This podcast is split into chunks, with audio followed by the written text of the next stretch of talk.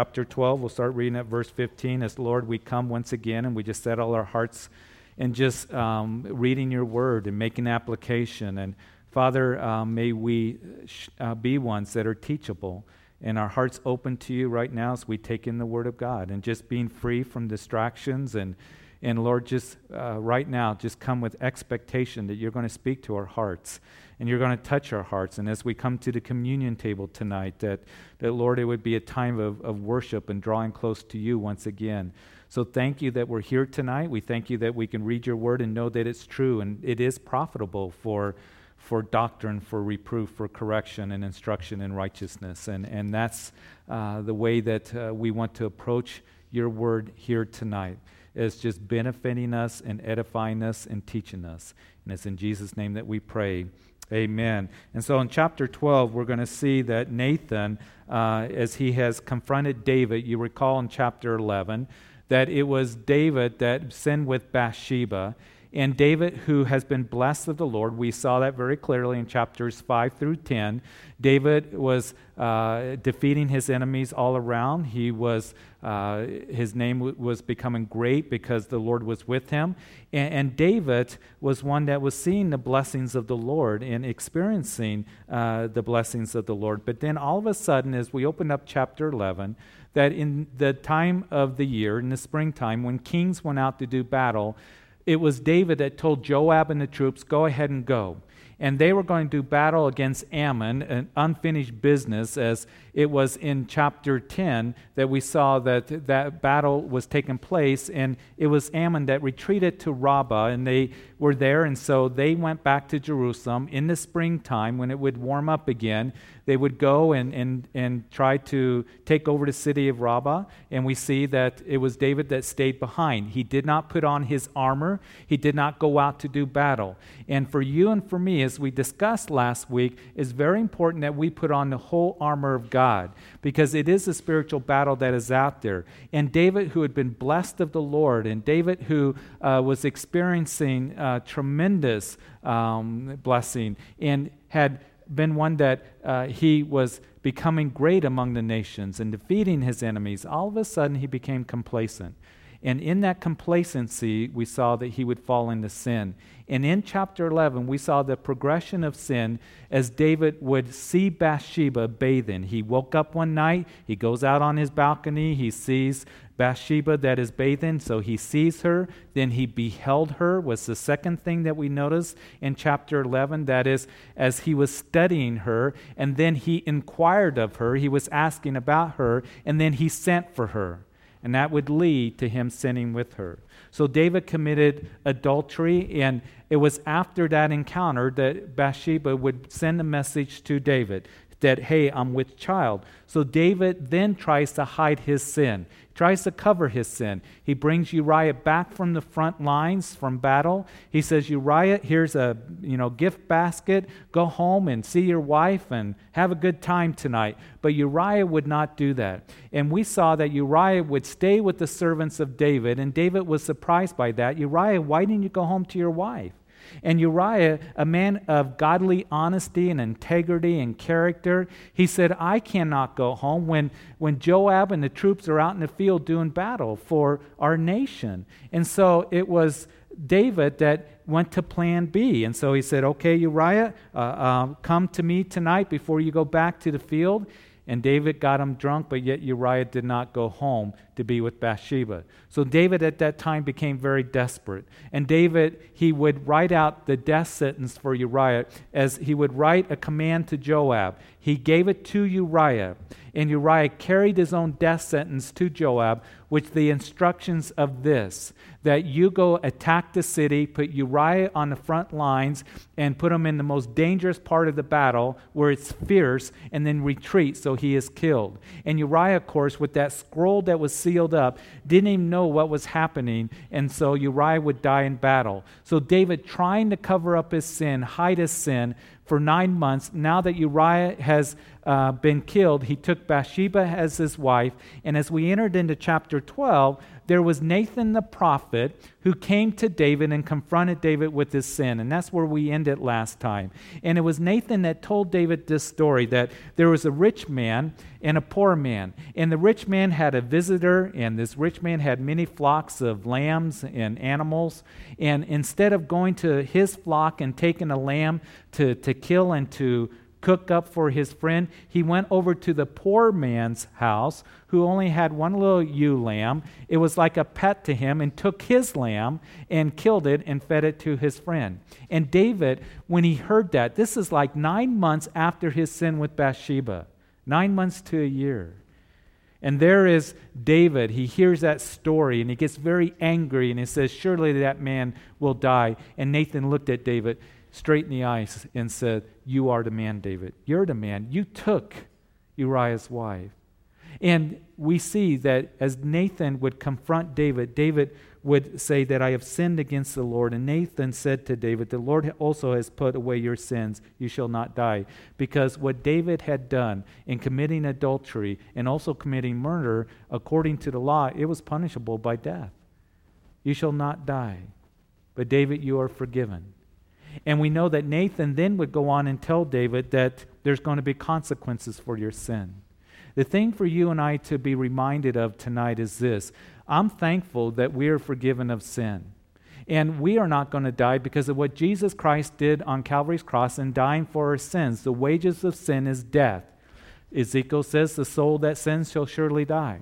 And all of us have sinned, and we have forgiveness of sin because of what Jesus Christ has done and dying on Calvary's cross for you and for me, dying for our sins.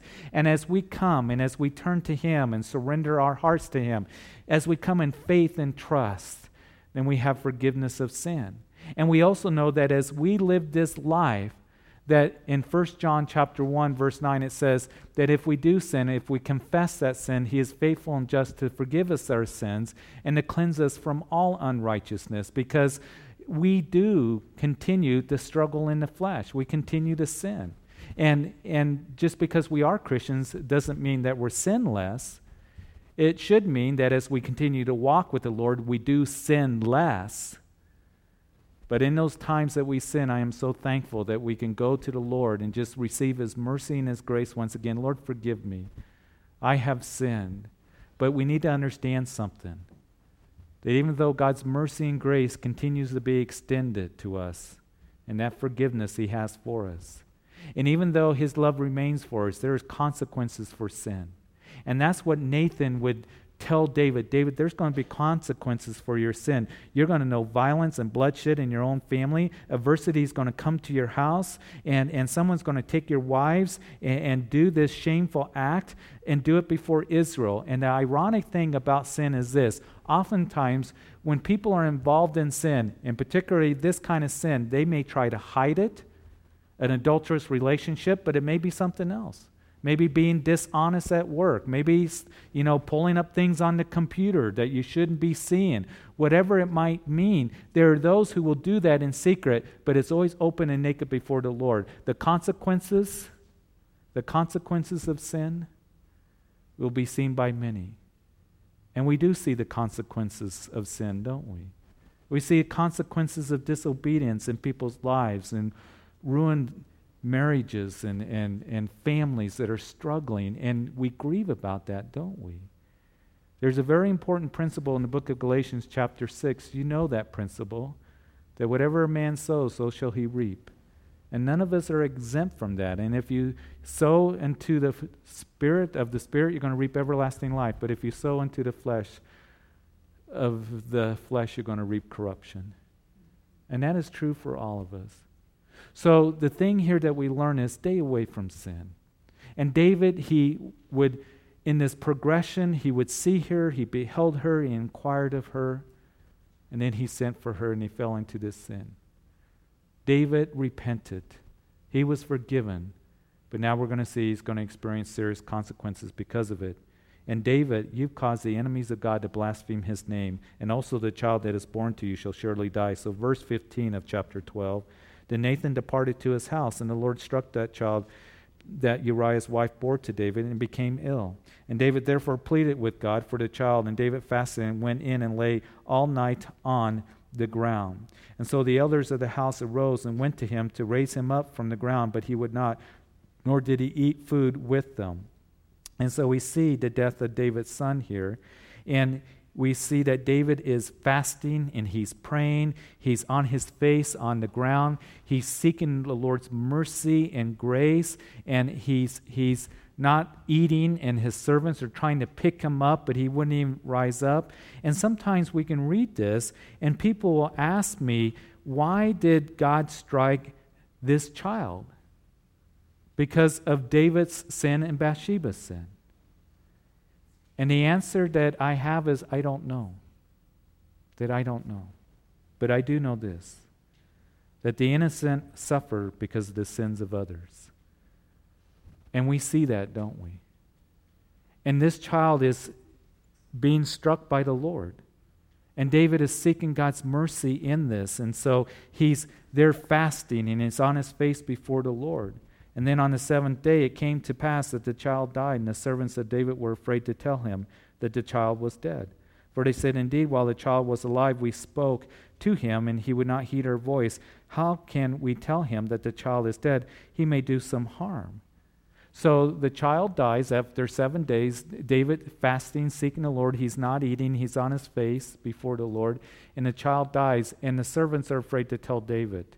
We don't know what's going to happen. How is he going to respond to this? And of course, having a child die is, is a great, great grief. Having somebody very close to you pass away is, brings great sorrow and grief to our hearts. Certainly it does.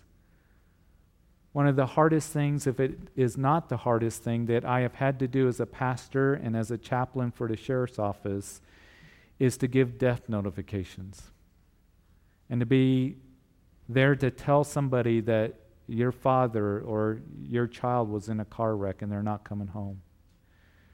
Or to have to tell somebody that a loved one has passed on is a very, very difficult thing to do. And here the servants, understandably, they don't know what David is going to do because he's been on his face. He's been seeking the Lord. Will he do some harm? In verse 19, when David saw that his servants were whispering, David perceived that the child was dead. And therefore David said to his servants, Is the child dead? And they said, He is dead. So David, he knows something's going on. He perceives that the child is dead. They tell him. And, and we see the response of David as David arose from the ground and washed and anointed himself and changed his clothes. And he went into the house of the Lord and worshiped. And then he went to his own house, and when he requested, they set food before him, and he ate. And then his servants said to him, What is this that you have done? You fasted and wept for the child while he was alive, but when the child died, you arose and ate food. And he said, While the child was alive, I fasted and wept, for I said, Who can tell whether the Lord will be gracious to me, that the child may live? In verse 23, but now he is dead. Why should I fast? Can I bring him back again? I shall go to him, but he shall not return to me. So the response of David here is kind of surprising to his servants. He hears the death of his child. He gets up. He goes in verse um, 20 to the house of the Lord. He worships, and then he goes home. He washes himself. He anoints himself. He eats um, food that is set before him. And the servants are saying, David, what's going on? Before you were, you know, we couldn't do anything with you. We couldn't even raise you up off the ground. But all of a sudden, you arise and you're eating food right now. And David says something that I hope brings comfort to us. To us who perhaps, anyone who has lost a child, anyone who has lost a loved one that is in the Lord, that we can know that we're going to see them again someday. Because David says to them, I was seeking God's mercy, that perhaps that he would extend his mercy and grace to me, but I know that I'm not going to go, you know, the child isn't going to come to me, that I'm going to go to him. And I hope that brings comfort to us who have lost loved ones that have gone on before us, maybe even a child. As David gives us a very important truth I can't bring them back. And they're not going to come back, but I'm going to go to them. And that's a comfort that we can have when we do lose somebody that is close to us, a child or somebody that, that is a Christian, that, that we know, a loved one, a spouse, that we're going to see them again. I know that when my father passed away last year, there was great comfort to me and my family to know that I'm going to see my dad once again. And I've had people in this fellowship, as I've done a number of memorial services, that I know that we're going to see them once again. But that brings great comfort to us. That's what Peter would call living hope in his first epistle. It's a living hope, it's not a dead hope. And even though we experience the sorrow and the grief and, and we go through that process, deep down inside, we can have that joy unspeakable. Deep down inside, we have that hope and that comfort that the Lord gives to us because we know that we're going to see them once again. Those who have gone on before us in Christ. Maybe a child that perhaps that you have experienced a loss with. We can have this hope here that David brings that I shall go to him but he will not return to me. And in verse 24 then David comforted Bathsheba, his wife, and went in to her and lay with her. So she bore a son, and he called his name Solomon. Now the Lord loved him. And he went sent word by the hand of Nathan the prophet. So he called his name Jedediah because of the Lord. So now the birth of Solomon is David and Bathsheba have another son named Solomon, and it is Nathan that called him Jedediah, which means beloved of the Lord. Now we know that Solomon is going to be the one that's going to succeed David as he will be king after the death of David, after his father passes on, and Solomon will be the one that will build the temple and lead the nation into its greatest prosperity that it ever experienced in its history. Solomon, again, his name Jedediah, beloved of the Lord. It's interesting that as you look at the Old Testament, that Daniel was called beloved of the Lord. We also know that in the New Testament, John was called the beloved. But do you realize that John later on in his epistle in 1 John would say that you and I are beloved of the Lord? And I hope that you always remember that. Do you realize that your name, in a sense, is Jedediah? Because you are beloved of the Lord. And the Lord loves you. And his love remains with you. You are beloved of the Lord. And sometimes I feel like, Lord, how could you love somebody like me? I don't know, but he declares it. And I just rejoice in that. That, Lord, you declare your love for me, that I am beloved. And I hope that you always remember that and don't doubt that that you are beloved of the Lord, that you are Jedediah. And so, verse 26 Now Joab fought against Rabbah of the city of Ammon and took the royal city. And Joab sent messengers to David and said, I have fought against Rabbah, and I have taken the city's water supply. Now therefore gather the rest of the people together and encamp against the city and take it, lest I take the city and it be called after my name. So here is Joab. He's about ready to take this city, Rabbah, that we had been looking at and talking about since chapter 10. And finally, the city's going to fall. They took the water supply. So Joab sends a message back to David David, you need to come here because if I take this city, they might name the city after me. And you're the one, you're the king. You need to be here for this, for this final assault. So you get the proper recognition. And that's what Joab is concerned about, and that's what he wants. And so, verse 29, David gathered all the people together and went to Rabbah and fought against it and took it. And then he took the king's crown from his head, and it weighed uh, was a talent of gold with precious stones. And it was set on David's head, and he brought out the spoiled the city in great abundance. And he brought out the people who were in it and put them to work with saws and iron picks and iron axes, and made them cross over to the brickworks. So he did to all the cities of the people of Ammon. Then David and all the people returned to Jerusalem. And so here David takes the city, he takes the spoils. But notice that David, that he received victory after he had repented. We saw in chapter 12 David's confessing his sin. He's repented of his sin. Oh, there's going to be consequences, David. But he has victory here. And I want to leave this chapter with this thought that the same thing is true with you and with me. That after there is repentance, that's when we're going to experience true spiritual victory in our lives. And in those times where perhaps we're struggling with sin or an issue with the flesh or in, in pursuing sin, there needs to be repentance in that time, a turning to the Lord, crying out for help, a surrender to Him. And as we do, that's when you're going to experience the victory in your life spiritually. Turn to the Lord, surrender to Him, confess it. Throw yourself at, in His love and mercy. Tell Him you need help. Lord, help me to, with this struggle the flesh. Turn away from any sinful activity or involvement that, that is in your life and allow the Lord to give you that spiritual victory as you do repent. Simply just means turning direction and, and going to the Lord and, and just surrendering to Him and following after Him. So, chapter 13, after this, Absalom and his son David um, son of David, had a lovely sister whose name was Tamar, and Amnon, the son of David, loved her. And Amnon was so distressed over his sister Tamar that he became sick, for she was a virgin, and it was improper for Amnon to do anything to her. So, chapter 13 opens with an introduction to Absalom. Absalom is David's son, and Absalom has a sister, Tamar, and they were children of David through David's wife, Maacah. And Maacah, she was the daughter of Talmai, king of Geshur. Now, Geshur was in that area north and east of Israel, up in that area what we call today Syria. So they were brothers and sisters from David's you know, one wife, Maacah. Remember, David has multiple wives and concubines now. And now we also know that David uh, had another wife, and from the wife of Abinoam, the Jezreelites, was his first son, Amnon. And this is Amnon here that is distressed over his half sister Tamar. And Amnon, as he was the firstborn son, he had a privileged status. He would, according to the law, have a double inheritance. He would receive a blessing. He really, Amnon, is the crown prince to be first in the line to be the next king after the death of David. And remember, at this time, this is a mighty kingdom.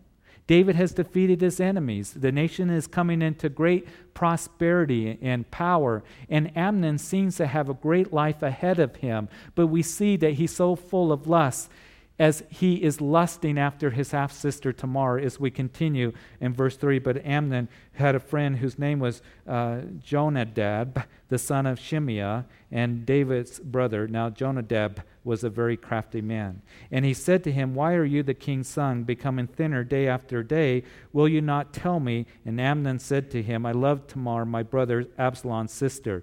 Here the text says that Amnon loved his half sister Tamar, but it wasn't true love. It's lust, as we're going to see later on in the text very, very clearly. And here is Amnon that he seems to have everything. He has a house, he has his own servants that attend to him, he has so much going for him, but he's a man that is full of lust, that is overtaking his life, and a lust and an infatuation with his half sister. Tamar was a very beautiful young lady. And he becomes sick He's sick. He's so distressed. In verse 2, he became sick. He wasn't eating, as we're going to see. He becomes thinner and thinner, as verse 4, as we see that he said to him, uh, Jonadab, why are you, the king's son, becoming thinner day after day? Will you not tell me? And he said, Because I love Tamar, my brother Absalom's sister. And you see, that's what sin does. It affects you in so many ways. It really does. I believe sin affects you spiritually, certainly, emotionally, and I think it will affect you even physically. And here was this young man that seemed to have it all, but his heart is so full of, of lust and evil intent, as we're going to see, that it's affecting him physically, even. So here's this one, you know, a, a cousin of of Amnon, and and um, he is a crafting individual, as we just read, but he's full of evil intent, and he comes up with this plan. In verse 5, so Jonadab said to him, Lie down on your bed and pretend to be ill. And when your father comes to see you, say to him, Please let my sister Tamar come and give me food, and prepare the food in my sight that I may see it and eat it from her hand. And then Amnon lay down and pretended to be ill. And when the king came to see him, Amnon said to the king, Please let Tamar, my sister, come and make a couple of cakes for me in my hand and in my sight, that I may eat from her. And David sent home to Tamar, saying, Now go to your brother Amnon's house and prepare food for him. And so Tamar went to her brother Amnon's house, and he was lying down. And then she took flour and, and kneaded it, and made cakes in his sight, and baked the cakes.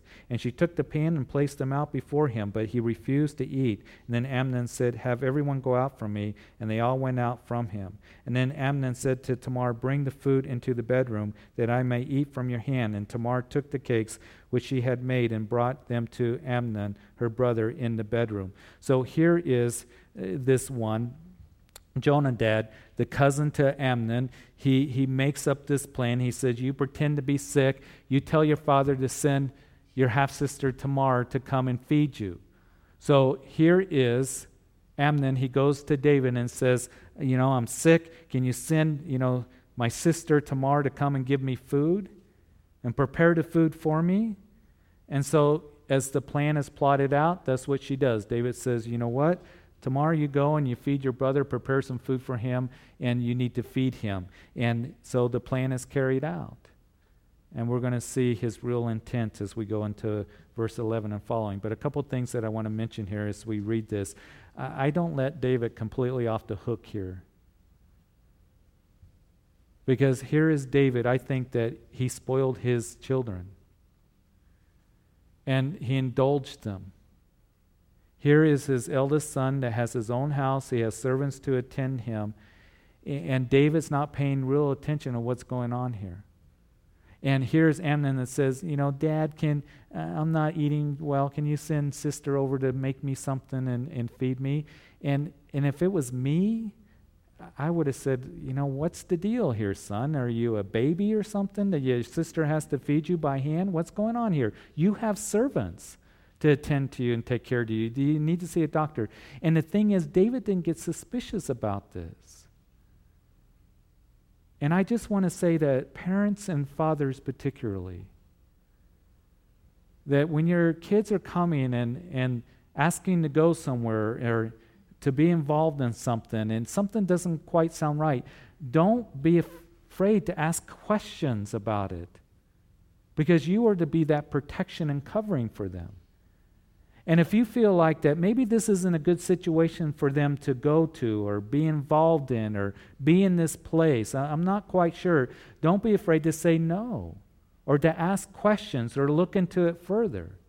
But sometimes I think we're so quick to say, yeah, just go ahead and and we hope that through life they don't get into problems or get into a bad situation. No, we need to do everything that we can to be a covering and a protection for them and to ask questions. And I think that as parents today that we see more and more that they just kind of don't have that discernment or just whatever and I hope they do okay. I hope we do more than that as parents that we are praying for them and that we're asking those questions and that we, we say, "Listen, I'm only asking because I want to protect you. I want to know about the situation because I don't want you to be in a situation that can bring harm to you." Parents, don't be afraid to do that. And what we're going to see with David is David, that he, in a lot of ways, is a father to his children, that he didn't fulfill his responsibilities to them in the way he could have and should have. And we're going to see that very clearly as we continue on. So here's Amnon, her brother, in the bedroom in verse 11. Now, when she had brought them to him to eat, he took hold of her and said to her, Come lie with me, my sister. But she answered him, No, my brother, do not force me, for no such thing should be done in Israel. Do not do this disgraceful thing. And I, where could I take my shame? And as for you, you would be like one of the fools in Israel. Now, therefore, please speak to the king, for he will not withhold you from me. However, verse 14, he would not heed her voice, and being stronger than she, she for, he forced her to lay with her. So we see that she says, Don't do this disgraceful thing. Don't do this or you'll be a fool. Talk to the king. She's only saying that so she can get out of this situation because the law said that he couldn't marry her, but he ends up raping her and committing this horrible crime against her. And we see that in verse 15 that Amnon then hated her exceedingly, so that the hatred with which he hated her was greater than the love in which he had loved her. And Amnon said to her, Rise, be gone. And so she said to him, No, indeed, this evil is sending me away is worse than the other that you did to me. But he would not listen to her. And then he called his servants who attended him and said, Here, put this woman out away from me and bolt the door behind her. The fruit of lust, the hurt, the tragedy. And all of a sudden, he hates her. And he treated her in such a horrible, evil way, doesn't he? You know, that's what lust does. There is that lust that is only concerned from what I can get from them. You see, true love is concerned in what I can give to them. Lust will put you out, love will take you in. And lust will leave you unsatisfied, discontent, and playing the fool. It is true love that's going to bring satisfaction and fulfillment. Because 1 Corinthians 13 says that love is patient, love is kind, love is self control. It bears no evil, it doesn't rejoice in iniquity. You see, lust and love are opposite. And he didn't love her, he lusted for her. And then after he does this evil act, he's discontent. He puts her out. He ended up hating her because he was full of lust. You know, one of the things I want to give a little fatherly advice to any of you young people that if you ever have, you young ladies, have a young man that you are in a relationship with, and then he wants you to compromise. He wants you to compromise some way in morals or cause you to sin in some way, then you need to be careful. And you need to get away from that relationship. Because you see, love, true love, will not do that. Love will not cause you to sin. And if that person, and the other can be said too, you young men, that if you have a young lady that wants to do that, that cause you to sin in a way where it's immoral, then you need to understand that is not love. And they can say to you, Oh, I love you, I want to do this. That's not love, it's lust. Because true love won't cause you to sin. And if you really love somebody, you're not going to cause that person to sin because of what you want. So be careful. Love is patient, and love is going to do what is right. And love is going to rejoice in the truth. And anyone who is a true friend, anyone that you know is going to show godly integrity and honesty, is going to cause you to live in a way where you're not going to sin are not going to pull you into sin or tempt you into sin. And so be careful. And so here was this one that, as we see uh, Amnon doing this horrible thing in verse 18, as as the door is bolted behind her. Now she had a robe of many colors, for the king's virgin daughters wore such apparel. And a servant put her out and bolted the door behind her. Then Tamar put ashes on her head and tore her robe of many colors that was on her, and laid her hand on her head and went away crying bitterly. And Absalom, her brother, said to her, Has Amnon, your brother, been with you? But now hold your peace, my sister. He is your brother. Do not take this thing to heart. So Tamar remained desolate in her brother Absalom's house. But when King David heard of all these things, he was very angry. And Absalom spoke to his brother Amnon, neither good nor bad, for Absalom hated Amnon because he had forced his sister Tamar. And so we see that that Absalom, Tamar's sister, he knows something's up. And isn't it interesting that he suspects right away that it's Amnon? Did Amnon do this to you? And she goes to Absalom's house and stays there. David hears about this. He's angry about it, but notice he doesn't do anything about it. He doesn't do anything about it. You know, David was a great administrator. David was a great king, the greatest king that Israel ever had. He was a great warrior. I mean, sometimes I don't think we really fully comprehend how great of a warrior he was. He slew the giant Goliath. He's the one that they sang songs about, that David has slain his ten thousands. David was one that brought 200 foreskins of the Philistines as a dowry when he married Michal. David was the kind of guy that if you were his enemy and you came against David, he would come up and he'd give you a whipping. He would do you in. You didn't mess with David. He was very capable. He was one that brought the nation into great prosperity, and he was one that he did have a heart after God. But there's one area of his life that I see that he really fell short in, and that was in being a father to his children and bringing discipline to them. He did not bring discipline to them. And we know that the scripture very clearly says that dads and moms, you play a part of this, of course you do. That you are to raise up your children in the training and admonition of the Lord. And that is a responsibility that has been divinely given to us that we are to take very, very seriously. But also, I want to leave you with this. Here is David, that, that he doesn't do anything about it. And we're going to see that he's going to continue to ignore the situation here. And one of the things that the scripture says, along with that, fathers, not only are you to raise up your children in the training and admonition of the Lord, but don't provoke your children to wrath. You know, one of the ways that you can provoke your children to wrath? I'll tell you how. Not just when you're being harsh to them or coming down on them or picking on them. One of the ways that you can provoke your children to wrath is you ignore them. You ignore them.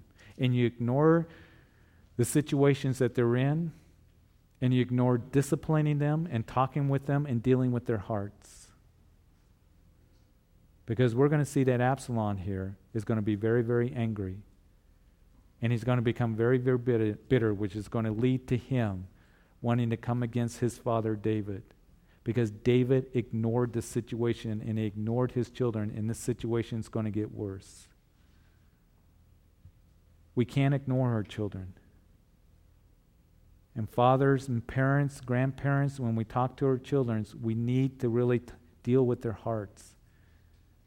And David should have, have dealt with this situation. Why he didn't, I don't know. Maybe he was feeling guilty about his own sin with Bathsheba. Amnon was his eldest son. This was a crime that was punishable by death. Maybe David just thought it will just go away, but David didn't deal with it. And you see, we need to deal with their children when they find themselves in, in sin or they're going in the wrong direction, but you cannot ignore it. Discipline isn't the hard, easiest thing to do, it's a very hard thing to do. But it's a very necessary thing because even as the scripture declares that the Lord disciplines his children, that's you and me, because of his love for us. Parents, don't ignore your children. And don't ignore situations that they're in that need to be dealt with. But you look to the Lord and fulfill the responsibility that we have as parents to be raising our children, disciplining our children in the ways of the Lord, and ask for His help. And as you do, you're going to find that the Lord's going to work and that you're going to find that there's going to be peace in your home. But the way to deal with things is not to ignore it because you're going to provoke them to wrath. When your kids feel like they're being ignored, they feel like that you don't care about a situation. That's when anger and bitterness and all that's going to build up. Dad doesn't care. I can just just do whatever I want to. Mom doesn't care. They just ignore the situation. But you talk with them, you pray with them, you touch their hearts, you deal with their hearts. And you go to the Lord and you pray for your children. And you help them and you give them scripture. And you discipline them in the things of the Lord and the ways of the Lord raising them up, helping them. So vitally important. Father, we thank you for this time in your word. We thank you that, that Lord, as we see these stories that unfold before us, we are warned about sin and we're warned about different issues that, that we can face in our lives. And Father, I pray that all of us here that that we would understand that that it's a loving Father that says, stay away from sin because of the consequences and the hurt. We're thankful for the forgiveness of sin. But Lord, we know that it has devastating effects. And not just us, but the people that are linked to us in our lives. And so, Father, may we walk in a way that is pleasing to you and be safe as we don't despise the commandments of the Lord, but Lord, walk in them. And Father, again, we're so thankful, Lord, that you desire to warn us through your word because you care for us, because we are beloved. Father, I pray for the parents that are here. Help us in raising our children in the ways of the Lord. That, Lord, it can be difficult in these days and so many issues that they face and temptations and voices that they hear. But Lord, may we give them the voice of the Lord and may we give them a voice of love. And Lord, give us wisdom and deal in those situations that we need to bring instruction or correction or discipline, but not to ignore it. But we've been given a very important responsibility. We've been commissioned by the Lord to raise those children up in, in the ways of the Lord.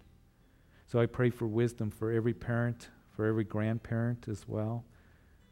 Help us in ministering to our children. Lord, give us wisdom and strength to do it and courage.